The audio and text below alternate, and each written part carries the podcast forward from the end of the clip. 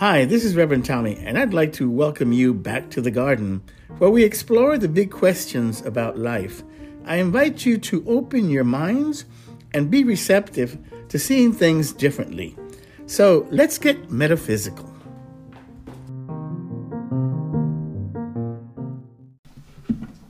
Well, once again, good morning. And um, today's lesson, and by the way, a lot of new people here, it is a lesson.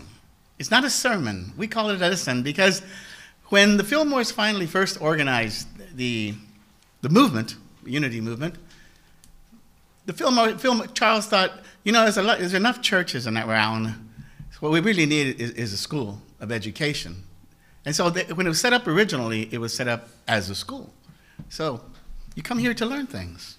Today's lesson is the 12 powers of man. Well, as you know, we are right in the middle of the Lent season. So today I'd like to introduce those of you who are new here to the concept of the 12 powers. And those of you who are familiar with them, well, we'll just review them. It's always a good thing to do. In case you didn't notice, in the booklet, the 12 powers are covered. The introduction is on page 12, and then they continue from 13 to page 24. The reason they're included in the booklet, which is called Keeping a True Lent, is because of, it was also included in the Unity book by Charles Fillmore called Keep a True Lent. This is my copy. It's an old one. It was given to me by my friend Judith German. God bless you, Judith. In the booklet, Reverend Davenport explains that in 1953, when it was published, it was a collection of uh, Fillmore's sermons and some articles, and the editors added those lessons in the back that were ended up being basically the 12. Well, the, they already existed, but they added up to that to the book. So, as a reminder of the first Sunday of Lent, a couple of weeks ago that I did, let me read something from the page four because this is something that I talked about.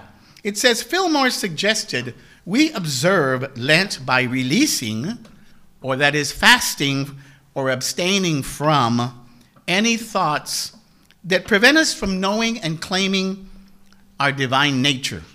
Specifically, he recommended that we fast from negative thinking, from negative thoughts. Now, that abstaining from judging others and from fear and impatience goes a long way more than does giving up chocolate, for example. And plus, who can give up chocolate anyway? Who wants to? Not me. it goes on to say that whatever our means, our spiritual goal is to stop thinking of ourselves as only human and instead become aware of our divine identity. Our true nature as spiritual beings gives us enormous power and responsibility. Now, you think about that, and I've said that before. If we really understood that, if we really took a grasp of the idea that we are primarily spiritual beings having a human experience instead of a human first and trying to do something to get somewhere spiritually, if we flip that around and said, we are already there. Now, we're just simply having this experience. That would change everything. It should. I'm trying to get it. I remember last time I through my thick skull as I said. and I'm working on it. Now, we come here by choice. Tuesday evening, during the Let's Get Metaphysical discussion, the idea, the question of purpose came up. And I, what is our purpose here? And I kept thinking about that because a lot of times, you know, that's the general question. What am I doing here? What's my purpose? And I thought about it and I said, it's to create a purpose. That's your purpose. We have free will, and we come here by choice. I believe we come here by choice. That's what we teach.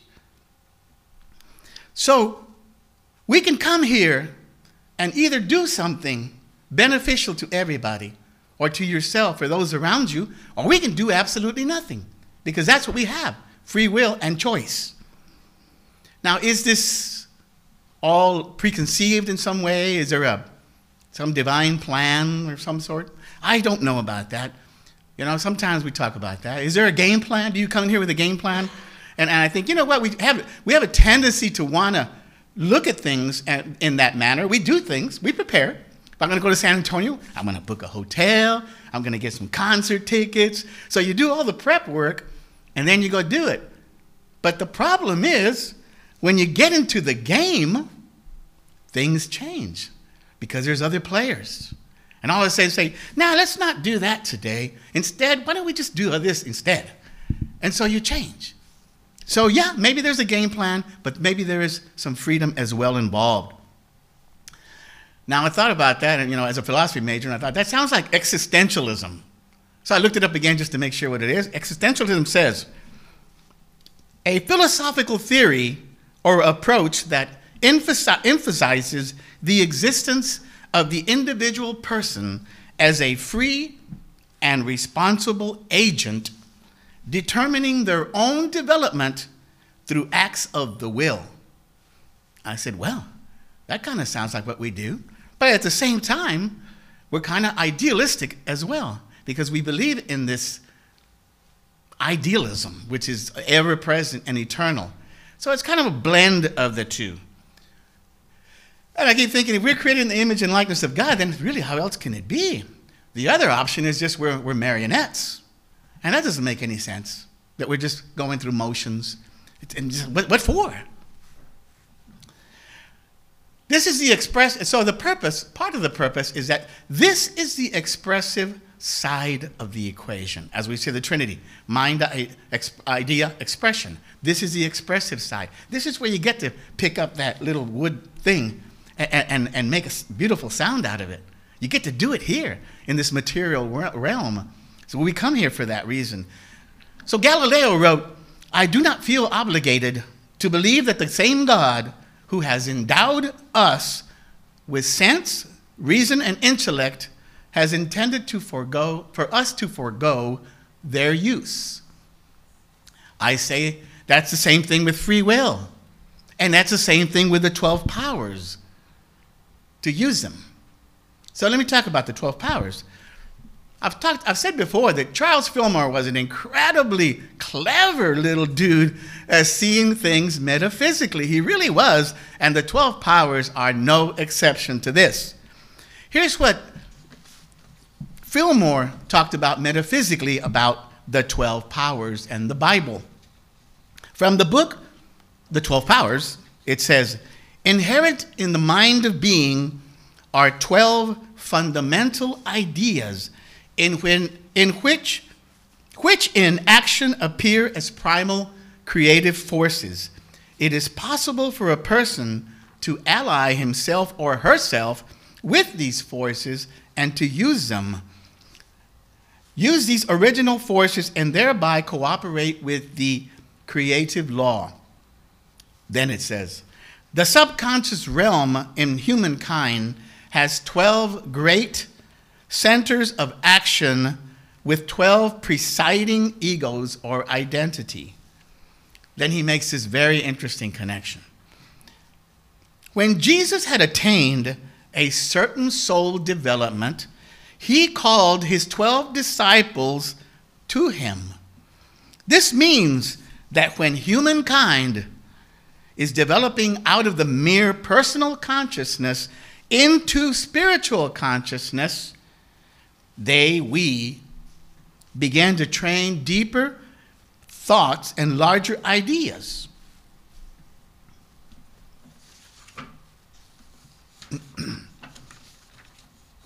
they send their thoughts down into the inner centers of their organisms and through their words quicken the powers of life, where before the powers worked in the personal, now they begin to expand and work in the universal. So, see, once you call upon your 12 disciples, your 12 powers, then this is when you are in a new consciousness. You're changing from that personal meanness to the universal idea of mankind. And I think that's where maybe ho- hopefully most of us are trying to get to that you're looking at the bigger picture of humanity as a whole Then he says this. I was talking to Edna about this. So I want to be clear about this. This is very, first, this is what it says. This is the first and second coming of Christ.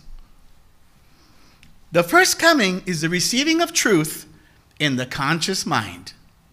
The second coming is the awakening and the regeneration of the subconscious mind through the superconscious mind or Christ mind.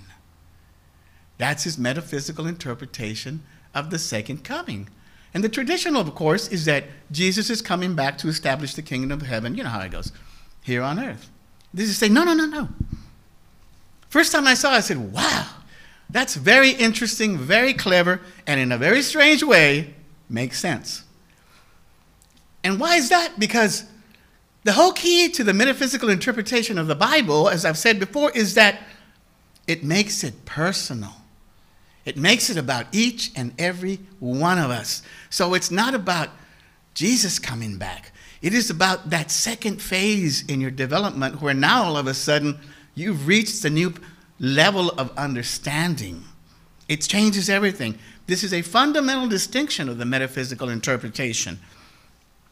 And as I keep saying, this takes the explanation of life or our lives to an entire new, level, into the entire into the level of ideas.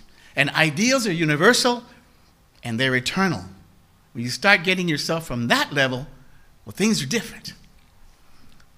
Interesting point about the 12 powers that I came across. It says that they function in three ways. I said, really? There's that three way thing, like the Trinity thing idea again. It says, first, as the perfect idea in divine mind. Second, as the growing concept in our consciousness. So there's the idea, then we become aware of it. And third, as the expression into the manifest world.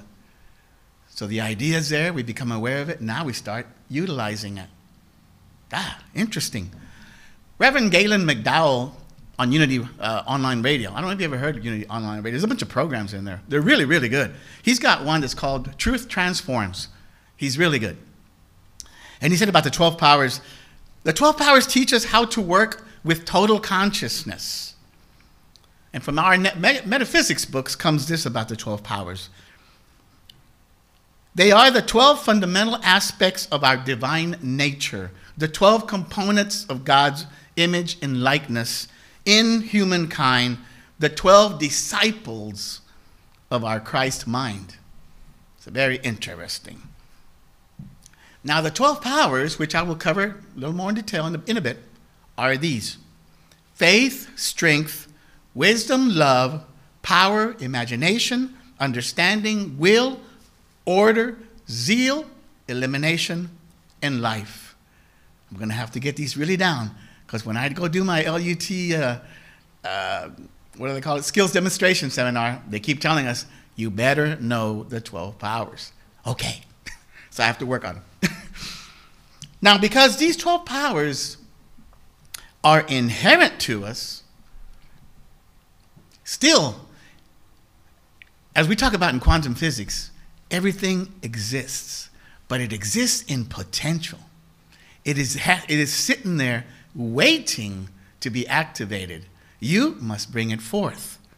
So, even though they are inherent, we must learn to express them, to learn to activate them. But the important note about them being inherent is that we don't have to go out to get them. We don't have to go look for them. We already have them. We have to activate them. That's what the whole point is. Now, from the unity perspective, each power has a corresponding disciple, a color, an area of the body, and a month. There's a flyer inside or a little pamphlet, a little sheet that you can look at later in, in the program that talks about that. Now, I'd like to go over these just briefly if I can so we can kind of review them. The first power is faith. And the disciple is Peter. The color is royal blue, and the location is the pineal gland. And the month is January. Faith is the perceiving power of the mind linked with, the, with a power to shape substance. It is a spiritual assurance, the power to do seemingly, seemingly impossible. It is a deep inner knowing that that which is sought is already ours for the taking. I like what Rumi says that which you seek seeks you. They're looking for each other to make that connection.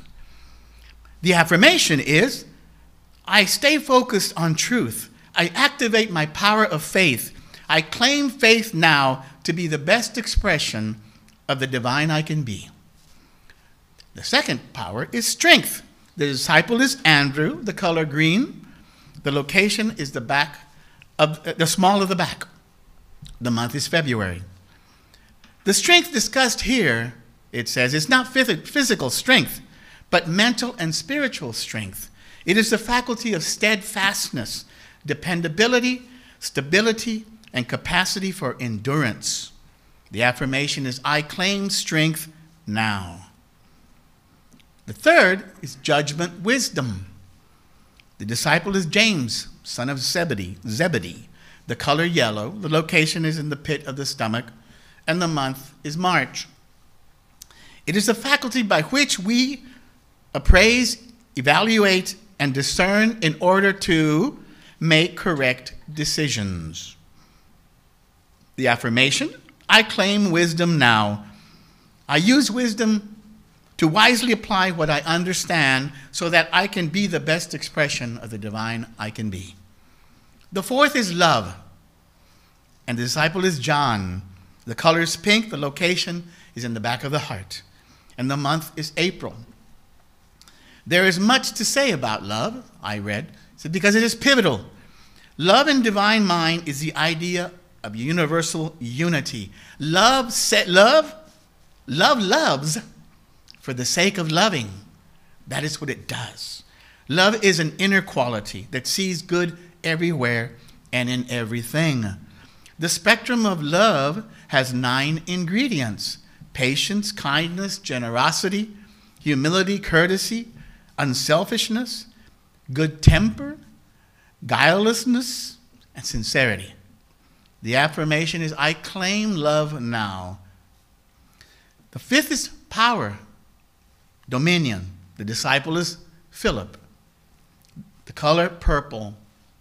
The location is the throat, and the month is May.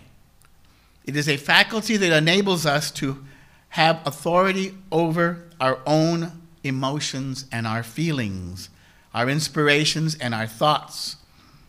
It is not used to control others. It's not that kind of dom- domination. Power is a means of bringing forth ideas on earth through divine order, which is mind, idea, and expression. The affirmation I claim dominion now to master divine ideas so that I can be the best expression of the divine I can be. The sixth is imagination. The disciple is Bartholomew. The color light blue, the location is between the eyes. The month is June. It is the formative power of mind. Imagination is what sets everything in motion. And it shapes thoughts into mental images which have color, variety, and dimension. The affirmation is I claim imagination now. I visualize and imagine how to be the best expression of the divine I can be. The seventh is understanding. The disciple is Thomas. The color gold, the location is the front of the forebrain. The month is July. Understanding is the ability to know, perceive, comprehend, and spiritually see. The affirmation is I claim understanding now. The eighth is will. The disciple is Matthew. The color silver, the location is also the fore, front forebrain. The month is August. Will is decision making, directing, choosing faculty of the mind. It is our capacity to say yes to opportunities and to options. I claim will now. Order is the ninth. The disciple is James, son of Alphaeus. The color is olive green. The location is the navel. And the month is September. Order is one is the one underlying law of manifestation, and we each must participate consciously in that process which enables us growth without struggle. I claim order in my life now. The tenth is zeal, enthusiasm. The disciple is Simon, the Canaanite, and the color is orange. The location is the back of the neck, the, be- the brain stem. The month is October. It is the faculty of enthusiasm, intensity, and exuberance. It provides our inner urge of progress. I claim zeal now. The eleventh is renunciation, also called elimination. The disciple is Thaddeus. The color is russet. The location is the lower abdominal region. The month is November. It is the faculty by which we release false beliefs and accomplish a mental cleaning. Elimination enables us to surrender to our inner spirit. The affirmation is I claim elimination now. I deny and eliminate anything that I have empowered that hinders me from being the best expression of the divine I can possibly be. And the twelfth is life. The disciple is Judas, of all people. How about that? The color is red. The location is the generative organs. The month is December. It is expression of the pure, eternal life of God within us. I claim life now. Now, I'm going to put this all together because I saw something that was very interesting and I listened to it and I kind of adapted it a little bit to my own thing. And it has to do with applying all these 12 powers to our daily life. Because we really do use them quite effortlessly and sometimes unaware of them, but we have them, and it's good to be aware of them and how they work. So, this is how this would go. The first is faith faith of God, not in God, of God. That you are of God. And what is faith? Faith is evidence of things not seen, which means that we don't know what the outcome is going to be yet. But that's okay because we have the power of imagination. And with faith and imagination, we activate the power of will.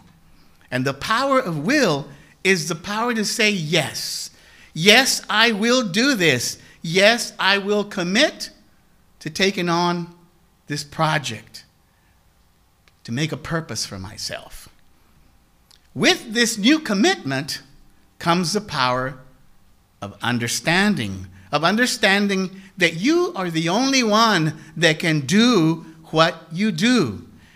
There is no other version of God other than you, in you. With this understanding, you get excited and comes zeal. And now you have become excited because you are creating your purpose now. That brings into our next power, which is power. We are created in the image and likeness of God, and all and God is all powerful. And we too have power. We use our power to claim our lives and to bring love to everyone around us. That brings us to the power of love. And love attracts. It attracts all the good around us.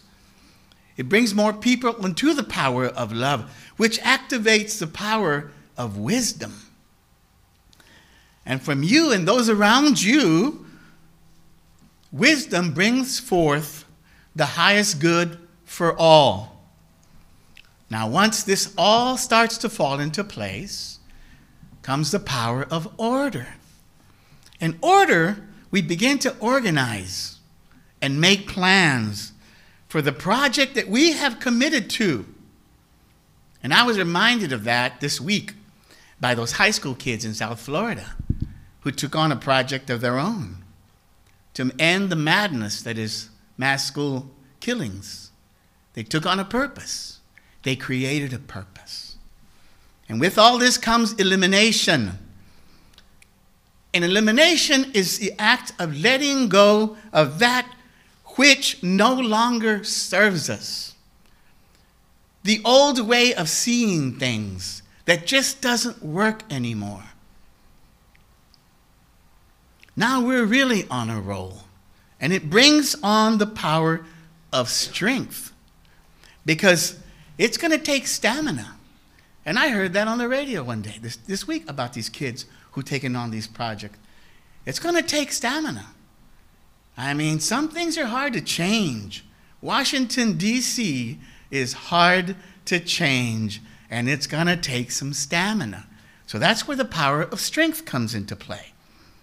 All of this activates our final power, and that is life. Why? Because now we have created something new. Something new is born from the activity of all these powers that we have.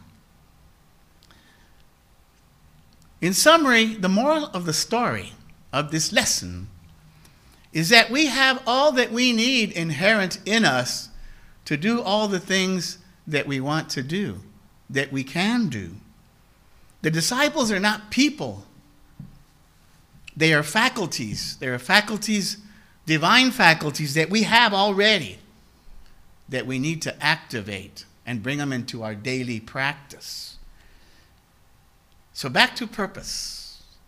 What is our purpose here on earth? Let me tell you what. Take your 12 powers and create one. Have a good Sunday.